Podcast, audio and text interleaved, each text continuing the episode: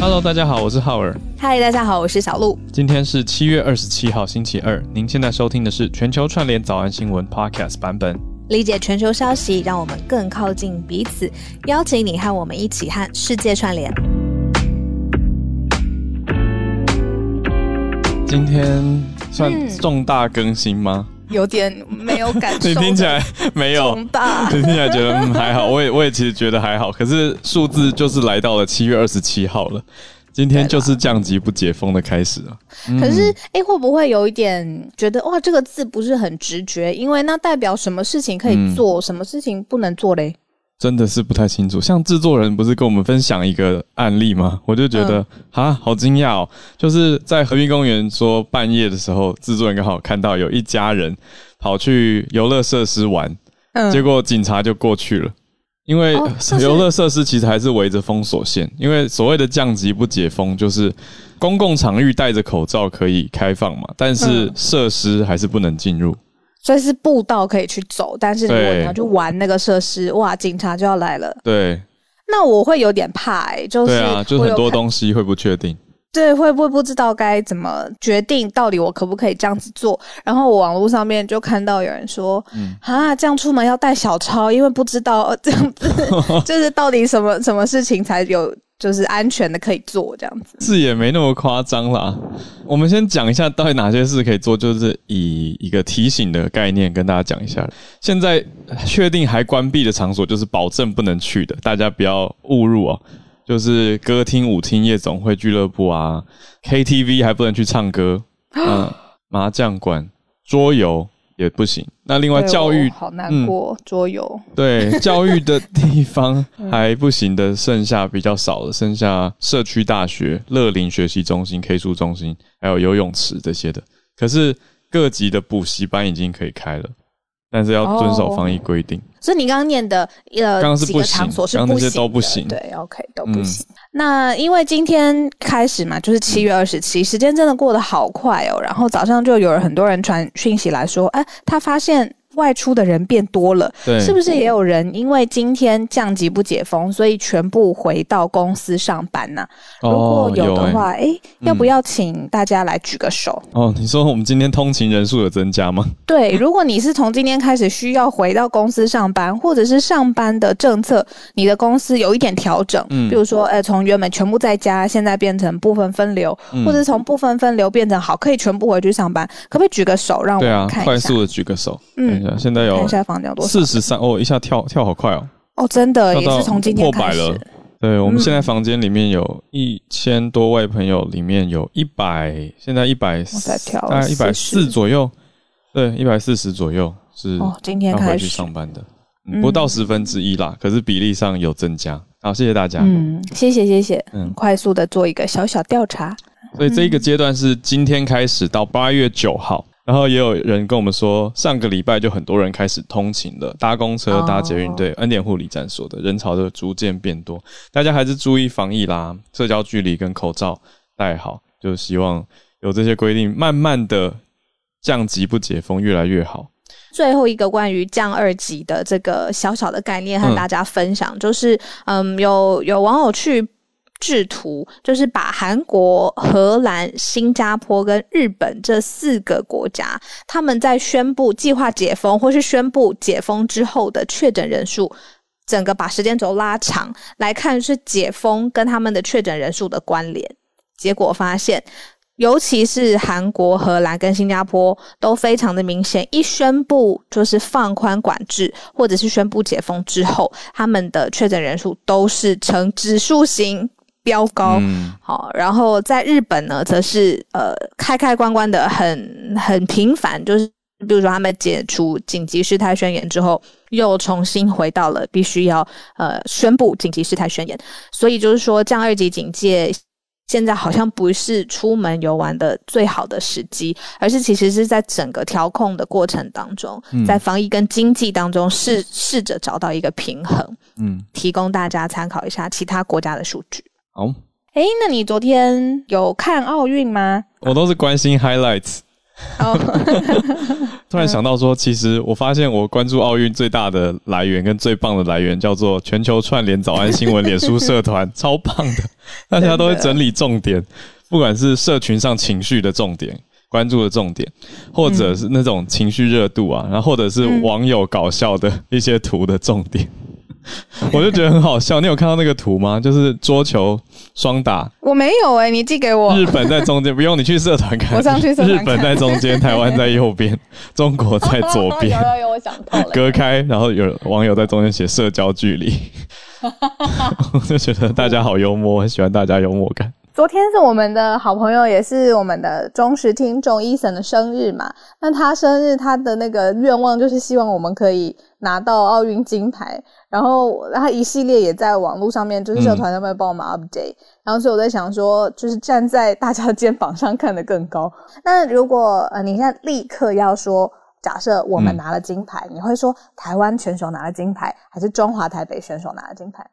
这一题很有趣，我昨天其实正想发一篇文，后来太忙了。就是连澳洲的一家媒体 ABC News 都在写说，为什么台湾会用 Chinese Taipei 这个特别的名称？它整整篇报道哦，就是爬梳了历史的脉络。那我我也在跟一些嗯政府人士对谈的时候，有聊到说，诶，大家对于中华队跟台湾队的意识其实有在改变。那我会觉现在就是很 tricky 嘛，现在大家都讲中华队加油，可是台湾选手。那另外一边的话，就会讲中国选手嘛，就会这样子去区分。哦，OK。对啊，所以我当然讲说台湾台湾人呐，台湾人拿金牌啦。台湾拿金牌这样最好，最台湾狼啦，对啦，就这样啦。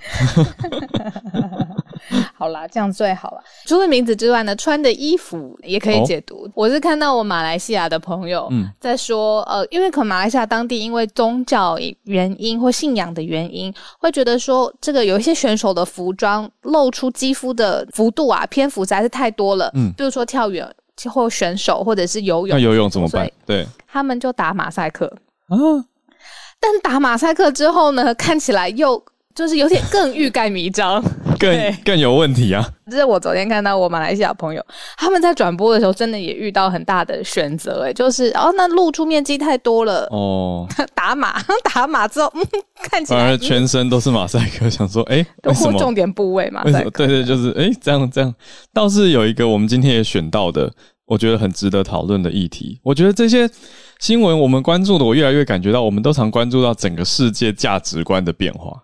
比如说你刚刚讲到的这一则，还有我们今天选到的，等一下会跟大家讲到今年东京奥运的转播哦，有很多的细节在讨论，特别说不要 sexualize the athletes，就不要、嗯、哦，这个字刚好我我的课程我的教材里面有用到，因为 Emma Watson 她在联合国的演讲用过这个字，就是 sexualize，可是这个字很难翻成中文，你说性化或情色化好像都怪怪的，我觉得 sexualize 的意思其实是贴上性别性感标签啦。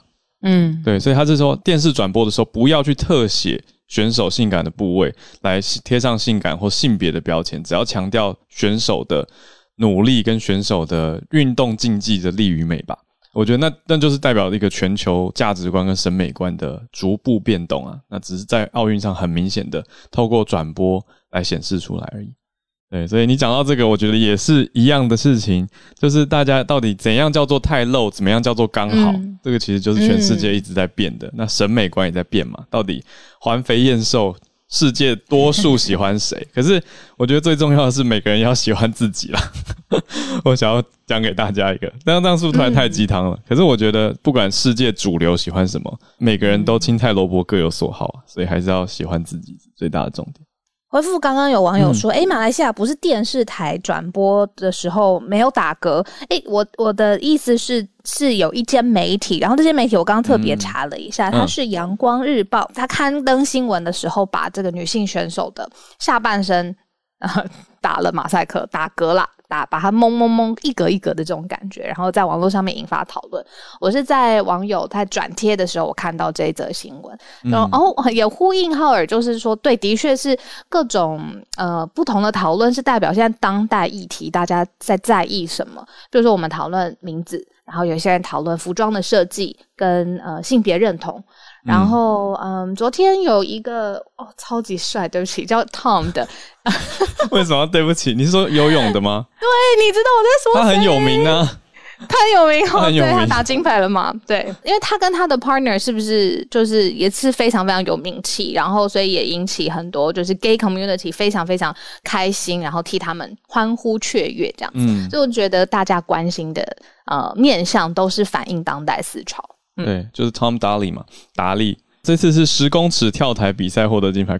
好，那我们是不是先一开始帮大家盘点一下台湾人的 台湾选手，就是中华队的奥运最新的战况啊？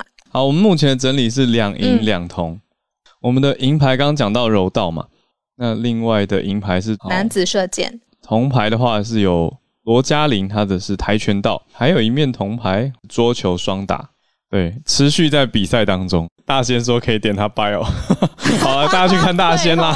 对哦，对哦，对大仙整理最好了。补充一句好了，就是豪平主持人黄豪平他在脸书上写的一小段话，我觉得蛮贴切的。他说，呃，很多人还是在说东京不应该办奥运，可是办了以后，大家的心情就有点像是那个。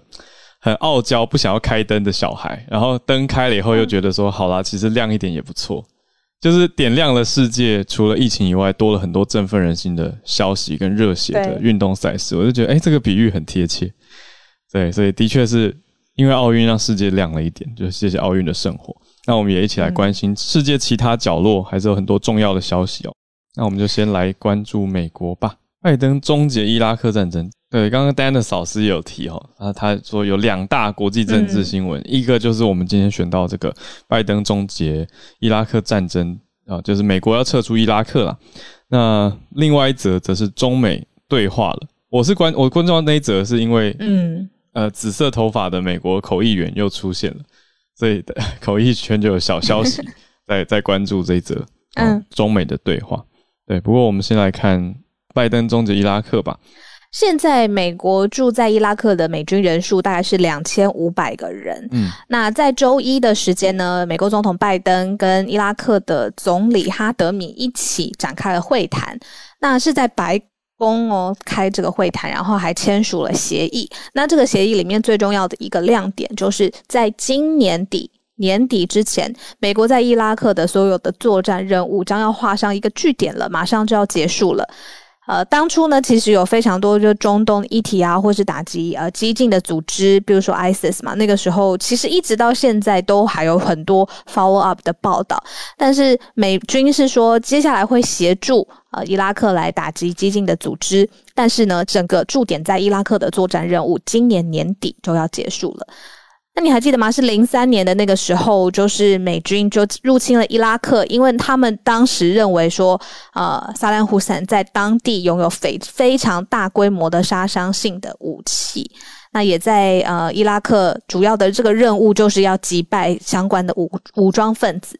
但是在十八年之后，这个作战任务今年年底，拜登是说要彻底画下句点，要离开了。所以这两千五百人的美军也要撤离，那相关的基地啊，然后还有武器也要进行转移。所以这个是在中东当中呃很重要的。那 Dennis 老师刚刚传讯息来说，今天八点四十分要参加线上研讨会，嗯、那是不是干脆请老师要吗？对啊，对啊，好不好？就接着吧，让老师也不会那么赶。啊，接着等一下还要开会的压力，啊对啊，我们邀请老师上来。老师早，Hello，Hello，Hello，早安，早安，啊、不好意思插队，不会，没问题，说话，别这样说，对。对，就是像刚刚两位说的，我觉得今天有两件大的新闻是国际政治上面可能要跟大家分享。第一个是我们之前有接续报道，就是说有一个护栏对话，对不对？就是说中呃美国的副国务卿 Wendy Sherman 到中国做访问哦，双方有一些对话。这个对话没有像阿拉斯加会议的时候吵这么这么的剑拔弩张，至少没有吵起来哦。可是看起来呢，也没有太大的实际的实质实质的进展，基本上就是双方各自表达一些立场。美国说，美国说中国。需要作为一个更负责任的一个世界大国，那中国呢，还是强调美国必须要愿意平视中中国，愿意跟中国平起平坐。所以两两个国家看起来是没有交集，但是我觉得至少呢，没有跟阿拉斯加一样吵起来。我觉得就是一个比较乐观的方向哦。在接下来从现在到十月份。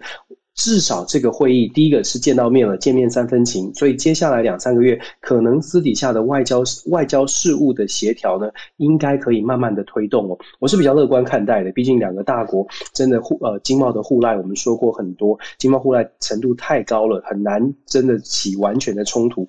但是讲到起冲突这件事情，我们就跟今天的美国在阿伊拉克做出这个比较重大的决定是有关系的。为什么呢？刚刚小鹿有分享，在伊拉克其实美军只剩下两千五百个驻军哦，它的重要的意义是在于整个中东地区。大家如果愿意把地图摊开来看的话，你会发现拜登政府上任之后，就如同国家情报局国家情报总监在今年初二三月的时候做的报告，美国认为现现在美国最大的威胁来自中国，而不是恐怖分子。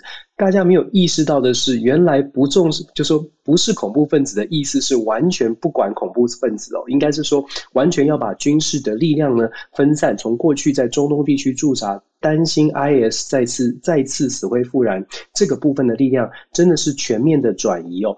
在今天的很多的媒体都有做军事相关的这个部署的报道，可以跟大家分享一个数字哦。十年之前，二零一一年的时候，美国在海外的驻军总数是三十三万人，三十三万六千人哦。但是现在到今年三四月的时候，美国在海外的驻军只剩下十七万人。哇，我们之前跟大家对剩下其一半哦。嗯、而且更重要的重点是，它的整个的部驻军的部署的部分呢，你可以看到，从奥巴马时代讲用嘴巴讲 pivot to China，pivot to Asia，就是重返亚洲。可是拜登政府现在这一连串的动作，一般的解读呢，你可以解读为它是真正的开始 pivot to 呃 Asia。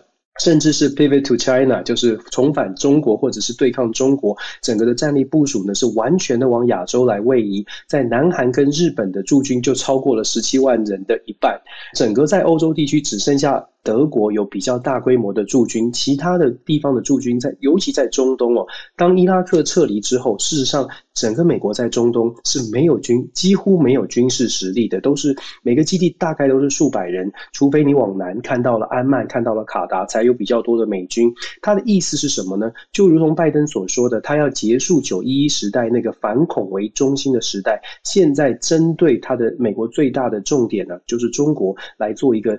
做一个军事的部署，可是我们要知道，就是说，美国的军方，我们跟之前有跟大家分享过，其实美国的军方是担心的。美国军方担心，拜登这样的行为虽然可以省钱，我们还是一样要讲说，美国这样的部署呢，有一部分的原因虽然是所谓的把中国放在最重要的一个部分，可是另外一个其实。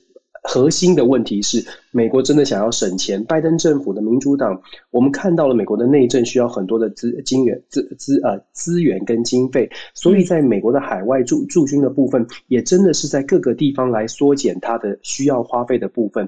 那在台湾的我们，我们当然觉得，嗯。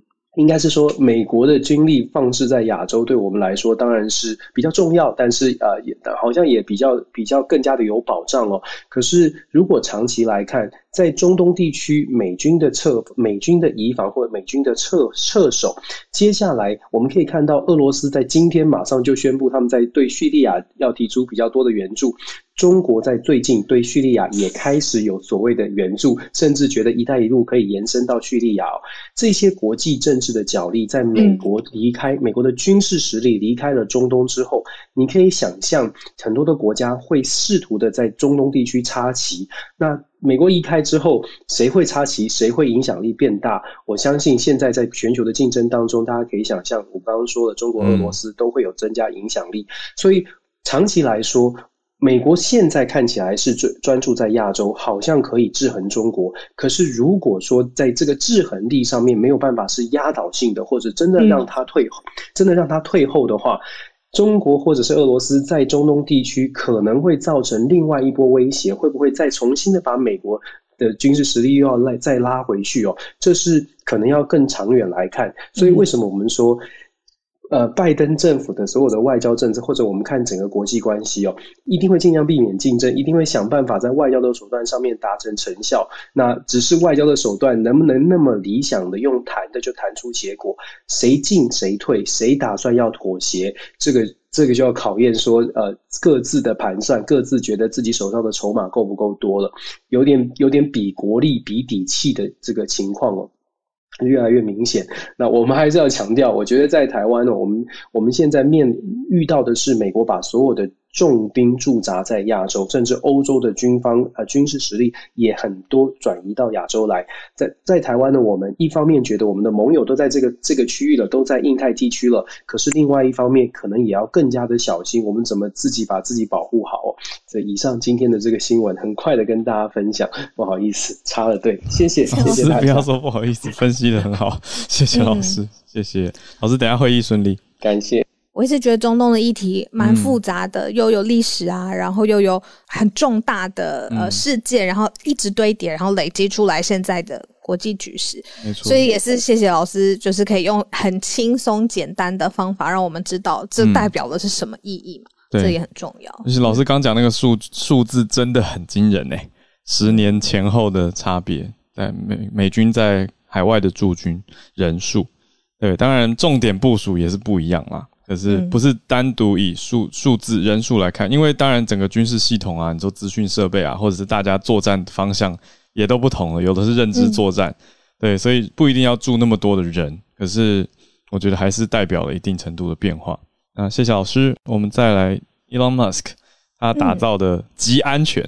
极度安全，他为什么会对这个核能发电特别有兴趣，而且算是支持呢？其实跟他的整个对比特币，或者是能不能用比特币来支呃支付买特斯拉，整个呃他的决策很有关系。你记得我们早安新闻很近的时间都两天，第一天呢是说、嗯、哦，现在 Elon Musk 决定可以用比特币支付买特斯拉了，但是没过多久，就是因为呃发电或采矿。就是在币圈的这个采矿的这件事情，到底是不是很耗电？这件事，它对环境来说有负担，所以 Elon Musk 就很快踩刹车，决定说不可以用比特币来支付。但是其实，在他的 undercurrent，就是他台面下，他一直都在研究说有没有可能用很环保，而且同时他现在站台的是核电，可不可以有非常安全？他用的是 extremely safe 这个发电的技术。那他现在站出来说。嗯这是非常有可能的。那他说他真的相信可以打造非常安全的核能。他说他谈的是核分裂，而且不需要核融合，就是谈的是 fu 呃呃，这个不是 fusion，不是核融合这个技术，这样子。他一直在解决这个发电厂的各国的头痛的问题，怎么在发电跟环境保护当中取得一个平衡。那他现在他持续，Elon Musk 他就是这个个性啊，持续的创业家，然后在创业的过程解决很呃至关重大的问题。那他现在就是跳出来说，其实很可能呃确定了这样技术的发展之后，那未来还是可能恢复用比特币来支付呃特斯拉。所以，这个就是目前、嗯、就语言面，我觉得这个字太有趣了。嗯、这两个字的组合，嗯、这个副词加形容词，extremely safe。因为 extremely safe，、嗯、我讲到副词的时候，副词是用来修饰形容词的程度嘛。可是 extremely 到底是多少？嗯、就到底到底 extreme，我们通常讲到都是非常非常极端、极致的，所以也有科技媒体翻成极致安全。嗯就说马斯克说要打造极致安全的核电厂，嗯、可是其实到底多安全的评估，当然也要看马斯呃，Elon Musk 这边释出多少的消息，那让核核电相关的专业人士可以去解读给大家听，让大家了解说，哦，这个评估到底是多少？因为我觉得它这个毕竟是一个直化的叙述啊，你没有把它量化的话，很难去比啦。就是那到底谁比谁，哪一家哪一个技术比哪一个技术安全？那风险因子要不要？对，考考虑进去，像是我们在台湾这边很多是因为北台湾地震的风险或者是台风的风险，大家会特别担心嘛。对，所以这些也都要纳入考量。不过希望是一个好消息，因为以 Elon Musk 他的他的执行能力，虽然我们还没看到他搭 SpaceX 上太空哈，他的竞争对手我们讲过的 Jeff Bezos 还有 Richard Branson 都已经自己亲身飞过了，但 Elon Musk 他就很狂嘛，他就直接说，你们那些都没有进入轨道。你们那都不是真的上太空，那我们就来期待看看 Elon Musk 他实际上对他的 SpaceX 到底有没有办法平安的来完成商业太空旅行了。那也期待说，诶，这个人自己跳出来发下豪语，那到底有没有办法来打造出这样子的好技术？当然是往好的方向去希望。好，那我们就来到全球串联读报一分钟的时间喽。来，我们先关注来到美西加州这边。哇，Sarah 带来的消息说大火在持续啊。呃，我来播播告一下，就是当然大家都知道，去年美国加州的森林大火非常的呃闹得非常大。像现在呢，呃，现在是要说的是美国西部各多州一起都有森林大火正在持续当中。这样现在最大的我我先大概就大概讲一下，像 Washington、Oregon、Nevada、Montana、California、Idaho 全部都有大火，最起码有八十五个以上算是大火正在持续当中。那现在有将近。两万两千个呃，那个 firefighter 呢，都在在处理这些大火。这样现在如果从 satellite 这样子看下去的话，那加州现在最大的火的那个、嗯、呃 cover 的 area 呢，我就不用数字来讲，因为有时候可能数字不知道说那是多大，我就讲说就是差不多是整个像个 New York City 那么大的面积。哇！呃，光加州，OK，对，光加州的有一个 fire，他们现在呃有一个叫做 mega fire，mega fire 就是呢，如果那个面积是有到十英亩以上的话，那个 fire 就叫做 mega fire。哦，这样后来另外一个现呃全美最大的一个火，现在是在呃在 Oregon，也就是加州上面的那那个州，这样它的那个面积呢，现在是等于像。半个 Rhode Island 就是在东北部的一个叫做罗德岛，国语叫做罗德岛州，对，它是一半它的 size。哇，这是同时间发生的，都全部都是从七月初开始，还尤其是到呃七月四号，呃，因为是美国国庆日，所以就是这些呃一些 fire，而且加上天气的关系，所以呃越演越严重这样子，还一直到上个周末，呃上个礼拜。西部的这些呃 pollution 呢，还就是传到，嗯、因为它因因为那个气流关系，影响到了纽约的那个 东岸也被影响了。嗯，对，从西岸从最西呢影响到最东，这样子。这是我的以上报告，谢谢，谢谢。对，这是野火问题，这种大型野火。谢谢 Sarah 带来的关注。我们知道，如果在美国的朋友也稍微大家关心一下，特别是有在分布在这些点的区域哦，那特别要小心。好。来，我们来到美东的月光河。奥地利的数学博士安娜基森霍夫，她在女子公路赛夺得奥运金牌，而她今年已经三十岁了。所以我这边其实想要谈到两点，第一点是年龄，因为我们一般来讲说，好像体育员，尤其是奥运选手，他们的黄金时期感觉十几岁就开始，然后到三十岁其实算是在奥运这个项赛事里面算稍微大龄一点。然后第二点呢，我想要提到的就是运动，体育运动。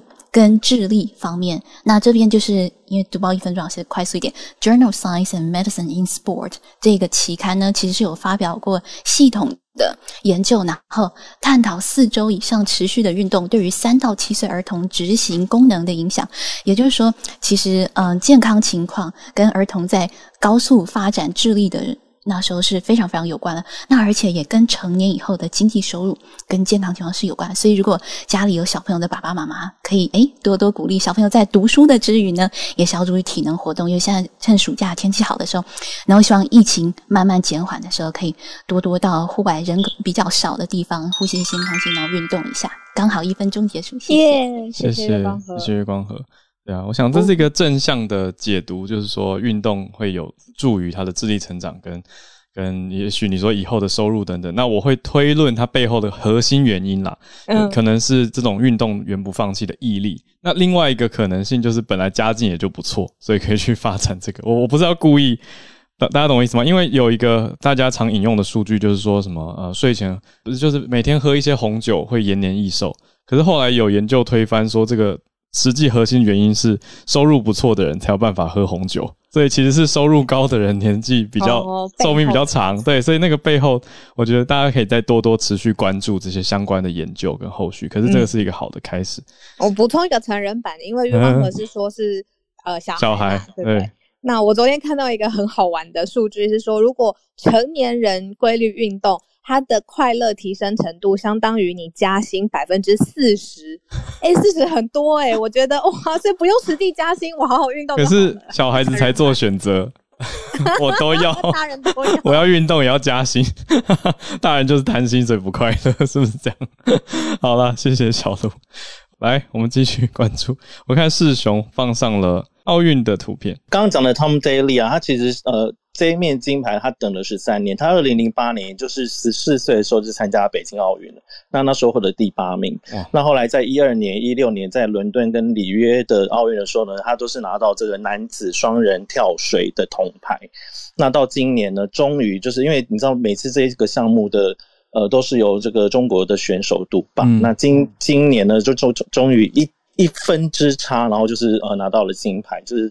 呃，跟他的这个呃伴侣呢，在当时呢，也就立刻连线，然后给他看了这篇奥运金牌照。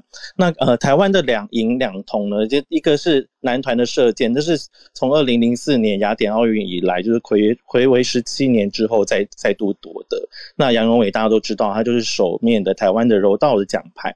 然后两铜的部分呢，混双桌球这个项目其实是呃这一次就是东京奥运才首次呃呃出现的项目。嗯，对，那呃也是，就是刚小路讲的，他是首面的这个呃台湾的本土奖牌。那再再上一次就是两千年雪地奥运的时候，是由呃规划中呃中国规划成台湾籍的这个陈静拿到的铜牌，所以也是睽违了二十一年。然后再来就是柔道，呃，另外一边铜就是铜牌就是柔道，那是一个罗嘉玲选手，他是呃十九岁，呃就是首次参加奥运之姿这样。那今天的观战重点很重要，一个就是大家呃。非常呃重视的就是举重郭婞淳，所以应该会再创造台湾就是连续四天都会拿到奖牌，而且今天应该就会是金牌这样。然后在桌球的部分，就是呃大家知道的郑怡静跟林昀儒，因为他们就是是种子的关系，所以他们会从第三轮开始打，然后以及庄智渊他要打第四轮，就是十六强的这个呃比赛。然后最后一个最重要就是呃。在国际比赛中，最重重视的就是田径跟游泳部分。台湾好不容易，终于又有一个游泳的选手，他已经游进了这个准决赛，而且他非常有可能会成为台湾第一个进入决赛的，就是王冠宏。他呃，今天啊，昨天在这个比赛中呢，在三十八个人里头游出了所有顺位的第二名，所以很有可能为台湾也夺得游游泳的第一面奖牌。谢谢师兄。没错。呃，刚才呃有网友来讯息说，想要补充一下世雄哥刚才分享的，嗯、呃，是我们的罗嘉玲这一位，对啊、呃，选手是跆拳道，呃、跆拳道不是柔道嘛？嗯、来补充一下，这样。嗯，讲太快。呃，杨永伟是柔道，那罗嘉玲是跆拳道，恭喜。下一位，我们连线到湾区的 James，Hello James，科技特派，是的，今天想给大家带来。呃，关于电动车方面的一些讯息，就是说，今天呢，在早一点的时候，Lucy Motors 一个从 Tesla 以前员工出来做的一个电动车厂，它它从 SPAC 上市了，然后募资了四点五呃四点五个 billion，然后啊、这是一个很好的消息啊、对，就是呃消费者来说，还有就是对电动车发展来说，就是有更多资金在投资这方向是特别好的。那我觉得啊。不只是 Lucid 这个这个车厂，还有其他两家啊、呃，在上周也是有呃有很多的投资进入这两家呃其他两家公司，一家就是这个 Faraday Future 啊、呃，这个在这里要恭喜一下楼下贵重 Ivan，Ivan、呃、Ivan 对 Ivan 这个我们的听友贵宾席的 Ivan，恭喜上市啦，纳斯达克上市，他的照片就是上市的照片，大家可以看到 Faraday Future，对，恭喜恭喜，是的，呃，也募了一个 billion，所以也是很好的消息，然后还有就是。那还有另外一家就是 Rivian，就是呃，另外一家 Amazon 还有 Ford 啊、他们两家投资的也是私募了二点五个 billion dollars，所以就是非常多的资金在这个方面呃继续的增进这个呃不止 Tesla 之外的一些电动车的选项，对，就是对消费者来说都是都是好的，有更多的竞争嘛，更多的选择啊，未来可能就是呃大家希望就在短期内或是在中长期内可以有更多的这个不同车子的选项，对，嗯。谢谢 James，谢谢 James。来，我们再来是 Ray。今天带来了两部分的讯息，然后我会尽快把它讲完。就第一部分是关于河南水灾的一个更新。就大家之前听说过的那个被完全水淹掉那个京广北路隧道，嗯、它的排水作业已经完成了。嗯。然后目前这个隧道是被军被军方接管的一个状态，很难去直接得知这个隧道里面到底有多少死难者。但是我目前已经委托我在前方做那个做做车辆定损的朋友去大概打听一下，它到底这个死难者的一个可能数字。呃，我先给大家讲一下这个京广水京广北路隧道隧道它到底是是个什么东西吧。就是它是一个双向各四车道的一个一共八车道的一个下挖式隧道。嗯，什么是下挖式隧道呢？就是它需要把路面挖开，然后把这个路面给埋进去，然后制造一个人为的一个高差。就是它的整一个水平面是低于地表平面的。嗯，这样的一个隧道可以呃看起来可以节省大量的那个空间，同时建筑难度相对较小一些，在中国北方非常的常见。但是这一类隧道在排水这件事情上面有天然的劣势，因为它的地势过低。嗯、对，然后在事发当天。呃，郑州市政府没有发发布过任何此类隧道禁止通行，或者是不建议人民通行的一个的一个的一个的一个那个就是命令一样的东西。嗯，对的。然后结果就导致这个隧道的那个挡水墙和它的排水设施有非常大的一个压力。据从这个隧道里面逃出来的那个车主回忆说，这个隧道之所以之后淹水淹的那么快，然后并且。呃，就是，并且有这么多人在这个隧道里面被堵着的原因，是因为这个隧道的挡水墙就跟之前那个地铁有点像，挡水墙被冲垮了之后卡在了隧道出口，然后导致大量的车辆没有办法等正常正常从隧道出口出来，最终就酿成了这样的一个惨剧。然后另外一个就是我们之前提到过的那个郑州市铁地铁事故的那个呃事故首事故始发的那个站。就是地铁郑州地铁五号线的那个沙口呃沙口沙口路站，然后目门口有非常多的那个就就进站的那个门口有非常多的民众自发的去给死难者献花，然后这个行为被官方勒令禁止了，然后他们也用了一部分的阻挡物，试图把这个地铁的这个站口给围起来了，然后结果今天早上的时候，应该是被看不下去的郑州民众就把这个就这些这些遮挡物给围的给围的给解开了。然后现在大家可以去基本上根据这个花环的一个状况来判断政府是否在呃就事故人事故受害人的那个数量上面有过撒谎的一个状况。我目前认为是的。然后还有另外一个就是最不幸的消息，就是河南的水灾正在逐步发展成华北水灾。就是河南除了郑州以外，我之前提到的鹤壁、新乡，然后还有因为渭河这条河决决口，然后已经被淹成了一片汪洋的卫辉市。现在都有大量的群众受灾，目前受灾群众应该在三百万人以上。然后，并且河北省的邢台市也发也也发布了那个一级预警，然后全市做，然后全市严阵以待，然后对抗整一个水势的暴涨。然后，这就是大概我今天的第二则新闻。第三则新闻，呃，第第三则新闻就是最后一条新闻是，呃，我们之前大概一个月前分享过，就是中国的台山核电站存在一个核泄漏的一个风险。嗯，然后大概是在几天前。台山核电站的二股东，就是提供技术支持的这个法国电力集团，建议关停中国台广东的这个台山核电站。这也是为什么我跟浩尔私信说，我是非常非常希望马斯克能发能能发明出那个极安全的核电站的。嗯，因为呃，目前的这个事故已经让我提心吊胆一两个月了。嗯，然后能确定的一件事情就是，呃，中就中国中国广东航核台山核电站的运营方还没有给出一个正面的答复。然后预计这个事情估计还要再拖两到三周，嗯，这就是我今天想分享的全部。然后同时跟 Sarah 说一声注意防火，因为我因为我去年有因为山火被 evacuate 过。谢谢人员。来到黑泽教练，大家应该觉得那个奥运的奖牌非常漂亮。那个冬奥他们从二零一七年开始就收集了六百只六百万只的手机跟报案盾的废弃物，然后请专业厂商，然后就是拆解，然后把它提炼出五千枚的奖牌。那他们的那个奥奥运的那个颁奖的奖，它也是用海洋塑料，然后加上家庭回收的塑料制成的。然后他们这个结束之后，他们还会把它就是再做成新的保特瓶。那包括今今年的那个奥运的火炬的手把，也外壳的铝也是用二零一一年的福岛核灾的避难所使用的建材提炼而成的。然后他之后还会把它就是。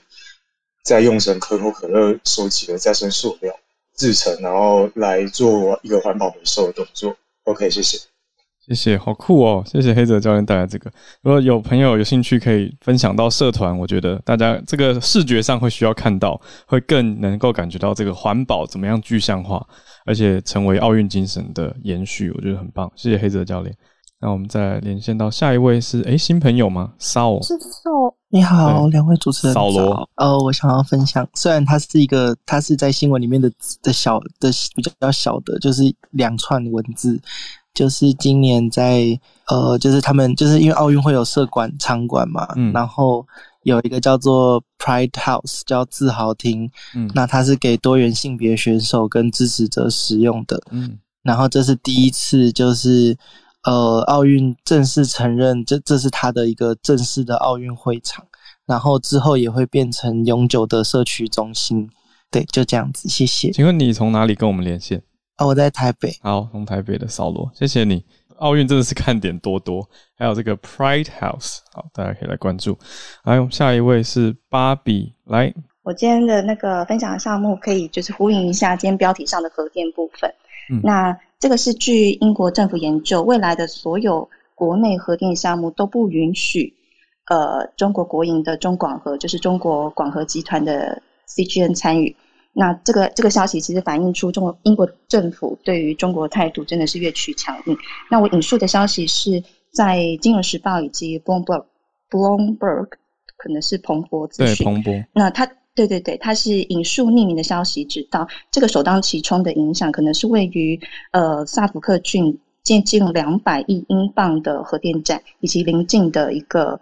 呃，拟建的开发项目。那《金融时报》它也引消息指，就是首相其实，呃，约翰逊政府他其实不想要中广核再参与这个核电项目，那但是希望可以用和平的方式解决，让中广核在无异议下退出。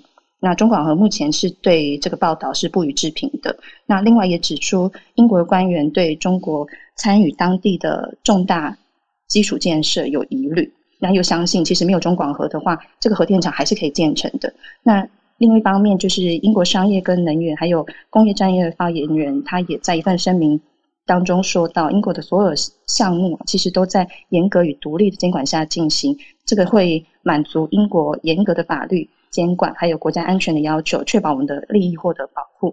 那彭博这边最后有总结，就是近期，呃，首相这边对中国态度真是越趋强硬。那可以对比的新闻是在早前，其实他已经不准中国电信、华为参与英国的五 G 的网络建设。那在七月份的时候，又指出国家安全委员会调查，呃，就是特别安排，呃，国家安全委员会这边去调查中资的安氏半导体收购英国最大芯片生产商这一笔交易。所以我们大家可以继续关注这个新闻，观察一下中英的呃紧张情势。谢谢，谢谢芭比，好清楚的分享。对，嗯、英国跟中国之间的关系，从这个能源科技方面明显的攻防看出来。来，下一位是哦，Michelle，Hi Michelle，早安。Michelle 是长期在台湾跟菲律宾之间来往很密切的专业人士，房地产专业人士。昨天菲律宾最大的新闻本来是。杜特地总统任内最后一次的国情咨文报告，嗯，就像每个政府一样，人民对他的所作所为有褒有贬，嗯，也有很多争议的地方。最大的争议就是他的亲中还是亲美路线，扫毒扫贪的成果，还有南海的领土问题。嗯，他昨天花了将近三个钟头的报告，后来被另一个更大的新闻抢去了大家的注意力。嗯，就是举重选手海蒂莉。Dice 在东京奥运五十五公斤级的比赛中，为菲律宾赢得参加奥运九十六年以来史上第一面金牌。哇！同时也破了该项比赛的奥运纪录。台湾选手有很多好消息。嗯，那菲律宾今天所有的 social media 都是 Dice 赢得金牌的，完全可以理解画面。对对对，啊、你你放的这张就是。是是其中一张，所以可见运动是超越党派、激励人心的。嗯啊、呃，就如每一个选手成功，每一个成功的选手一样，他背后的努力的血和泪，值得我们为他喝彩和高兴。谢谢大家，谢谢，谢谢，嗯，精彩的分享，菲律宾的大消息，嗯、大家一起感受跟观看，看着其他国家，嗯、然后做一个参照。下一位，我们来到 Los Angeles。Harrison，Hi Harrison。我今天带来的消息呢是 NBC 昨天他发表的一篇呃评论文章，他专门讲就是 NBC 杠上中国政府，就是因为呃这一次奥运会转播呢，NBC 是呃就是美国官方的唯唯一的转播方，然后他在转转播入场式的时候，他有他的解说，嗯、然后他同时配有这个国家呃在世界上的位置跟他的地图嘛，呃 NBC 在中国队入场的时候，他。他在解释啊，就是说中国队有二百呃四百二十九名运动员，呃，非常的大，而且北京即将成为就是同时举办过冬冬季跟夏季奥运会的城市。但是他同时也指出，就是中国正在面临许多地缘政治呃跟国际社会的压力，就是关于中国人权审查呃人人权的问题，然后比如说在香港的失败的这个应对举措，然后跟维吾尔为代表的少数民族的人权迫害的问题，然后他同时也指出，就是拜登总统也把中国称为 the most serious competitor，就是最重要的竞争者。嗯、然后他同时秀出来中国地图呢，大家可以看到我头像上的地图，呃，它是没有台湾跟南中国海的。然后呃，就是因为呃这这幅图我只能够就是透过电视屏幕用手机拍照的方式照下来，因为 NBC 在就是它的那个 Peacock App 上面就是没有办法进行截图，嗯、就希望大家能够看清。然后还有就是他他在解说呃台湾的时候。呃，他特别强调 Chinese Taipei，大呃大家更加熟知的名字应该是被称作为台湾。哦，懂。呃，这样的话，这他这样的原因就是因为呃是国际奥会和中国被迫妥协的结果。就所以呃，嗯、透过就是呃 NBC 的报道，我我我们我们可以就可以看出，就是它和和美国的民调有一个相同趋势，就在疫情过后跟呃中国近年来的这个呃地缘政治的冲突。的时候，呃，中国的国际声誉是年年下降的，而且通过日本跟呃美国的电视台入场式解说，也可以看出来国际社会其实越来越亲近台湾，呃，疏远中国这样的一个趋势。啊、呃，对，然后要因为就是纽约的在中国驻纽约的总领馆要求，就是 NBC 对就是啊、呃、就是解说时候放出的不完整的中国地图做出道歉，因为就在两年前，大家都知道美国的这个服装零售巨头 Gap 就因为它旗下有一款 T 恤缺少了台湾。跟南海就向中国道歉了，嗯、但这次 NBC 的态度非常的强硬，就是他完全也没有放放出任何要道歉的，也没有道歉，嗯，对，没有道歉。啊，谢谢，以上，谢谢。哇，Harrison 等于是说他在整个中国队进场的时候讲的是，嗯、呃，跟运动以外的关系，比如说国际社会怎么看。中国对对吧？对、嗯、对，就像就像我我刚刚给大家翻译的那一段，它基本上是一个很，我觉得是一个很政治的一个表述。对，其实就可以看出美国对美国跟 NBC 对中国的态度。对，嗯、不过 NBC 平常其实还蛮不会给人很政治化的感觉，所以这次这个消息出来，诶，有点小惊讶。那就像是看到南韩的 MBC，有也有听友在社团分享，大家可以去看。我是他们看到下巴都掉了。对，道歉是道歉，可是这些东西。Why would it happen in the first place？很惊恐，哦，就是一个非常非常很像是乡民恶搞的转播，可是完全就是在电视上正式的播放出来的。好，诶，我刚邀请孔医师，我我想今天来看美国，我们好久没看美国了，因为我昨天注意到有一个那个 Dr. Fauci 接受 CNN 的专访，然后很多台湾的报纸也都有报，那英文就是 We are going in the wrong direction。他觉得这个美国的疫情齁走错方向了齁，那可是我觉得台湾的部分媒体报道齁会会让人误解。比方说，我就念联合报，联合报是这样的标题哦，他说：呃，美国防疫走向了错误的方向，民众可能需接种第三剂疫苗。你你就会觉得好像是错误方向，然后所以所有人好像都要接受第三剂。为什么会这样？好像是打两剂没有用 的这种感觉，对不对？可是明明就是大家一路在摸索啊，一开始没有人知道应不应该打第三剂，但是两剂当然先打。这个标题完全错误，嗯，因为我我回去看了整个 CNN 的访问哈，嗯，这这是两段话。第一段，佛奇说走上错误的方向，嗯，他指的是我们之前也曾经一直强调的哈，嗯，他说其实终究哈，美国大概打了疫苗的人。也才一半而已，对，五十 percent，有五十 percent 的人就 partial 了，至少一剂。其实还有快一半的人是根本没打疫苗的。嗯、那当然有一些州特别又又更低哈，因为这美国太大了嘛，它、嗯、它是平均五十，可是有一些州甚至其实是很低的齁。嗯、那所以当然现在佛奇也常说这是两个美国哈。嗯，现在 Delta 案例哈，美国现在每天案例又重回五万。嗯。最近又飙到五万了，那可是它就是主要都发生在没有打疫苗的人啊，嗯，所以它指的走上错误的方向是指太多人还没打疫苗的这件事。嗯，那后来这个访问的后半，因为最近美国也是很热门，问到底需不需要第三剂，嗯，那他开始讲说，呃，其实最近已经美国自己也开过会了哦，嗯，就是在某一些族群应该会。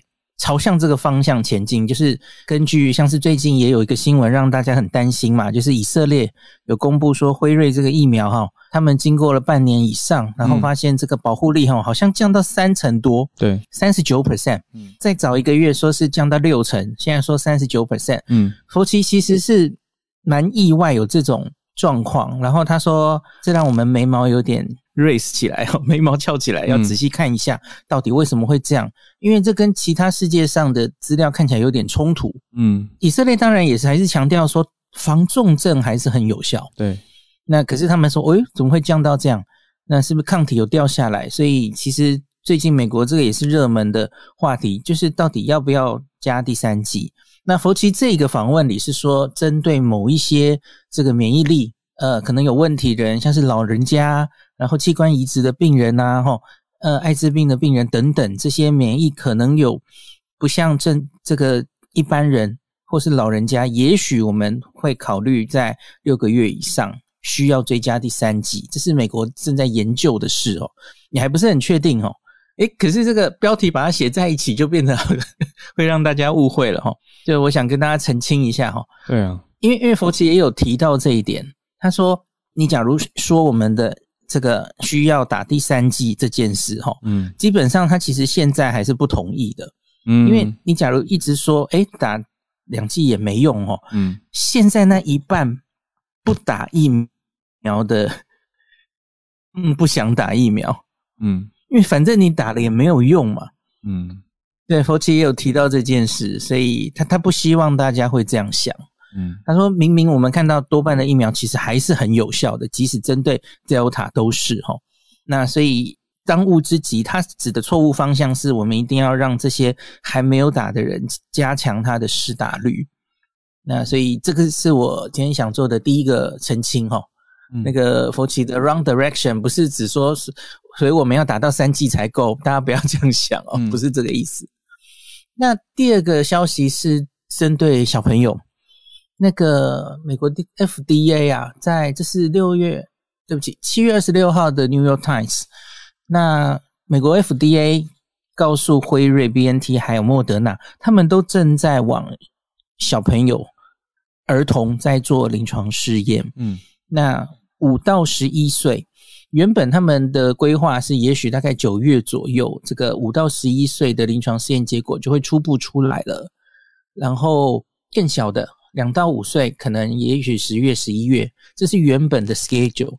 那可是现在看起来，也许会有所延迟，因为大家应该记得，最近美国的 FDA 有发现，在年轻男性发生新 nrna 疫苗发生了心肌炎跟心包膜发炎的很稀有的副作用。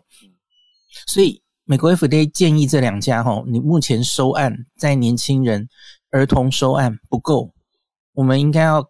收案更多，来仔细观察，在小朋友会不会发生稀有的副作用？而你现在收案数几千人太少了，那所以他们可能会扩大那个在儿童的收案的案例数。嗯，那所以这个整个时时程哈，施打在年轻人的不不是年轻人，这已经是儿童了哈，children。嗯，那可能会继续延后。那这如同我之前也有跟大家分析过哈，分享过，英国其实也在犹豫，在年轻人、儿童打疫苗到底是不是利大于弊。嗯，那美国同样有这个问题哈。那特别是儿童，那像是《纽约时报》这一篇，他就整理美国从去年到现在哈确诊全部啊，已经四百万的四百万个十八岁以下哈。他写 children and adolescents，大概十八岁以下嘛，吼，嗯，超过四百万的人确诊，好，我要不要猜猜看，有几个人死掉？诶、欸，是不是比例很低？四百万，一定非常低，吼，嗯，当然还是会死，还是还是会很不幸的去世，哈，嗯，三百四十六，嗯，四百万确诊的这些十八岁以下，嗯，只有三百四十六个死亡，那那当然，嗯。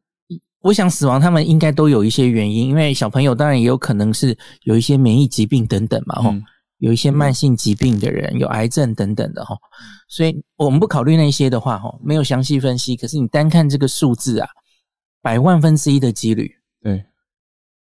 那可是疫苗的副作用不一定是百万分之一，对不对？那些心肌炎或是或是什么哈，十万分之一，对，有可能嘛？哈，嗯，那所以他们其实就就是在考虑这件事情哈，在小朋友在犹豫，的利大于弊。对，就是说孩童好像不太会这么严重，对不对？白话文可以这样讲。那如果给他们打了疫苗，会不会反而有疫苗的风险？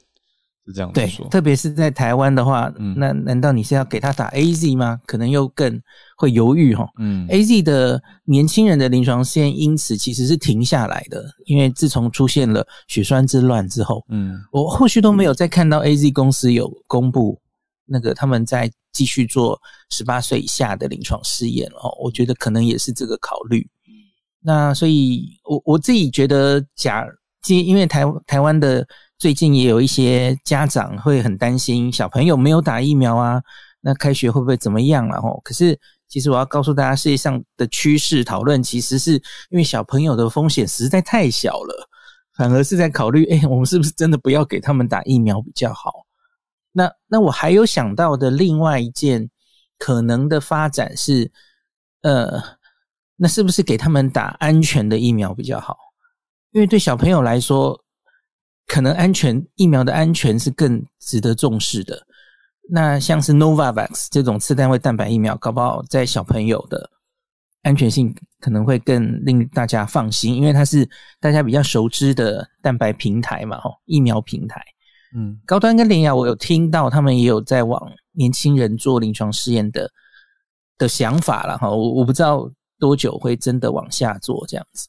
这这可能太久了，这可能还还太久以后的事了。嗯、我们总之，我们当务之急还是先把大人打起来哈。对啊，小朋友的议题，我觉得还就也许最快，我们面临这个议题，可能也是九月以以后，BNT 来到台湾之后哈。嗯，那 BNT 青少年可以打嘛？嗯，那十二到十八岁，嗯，是不是要留给这个族群打？那个议题在那个时候会。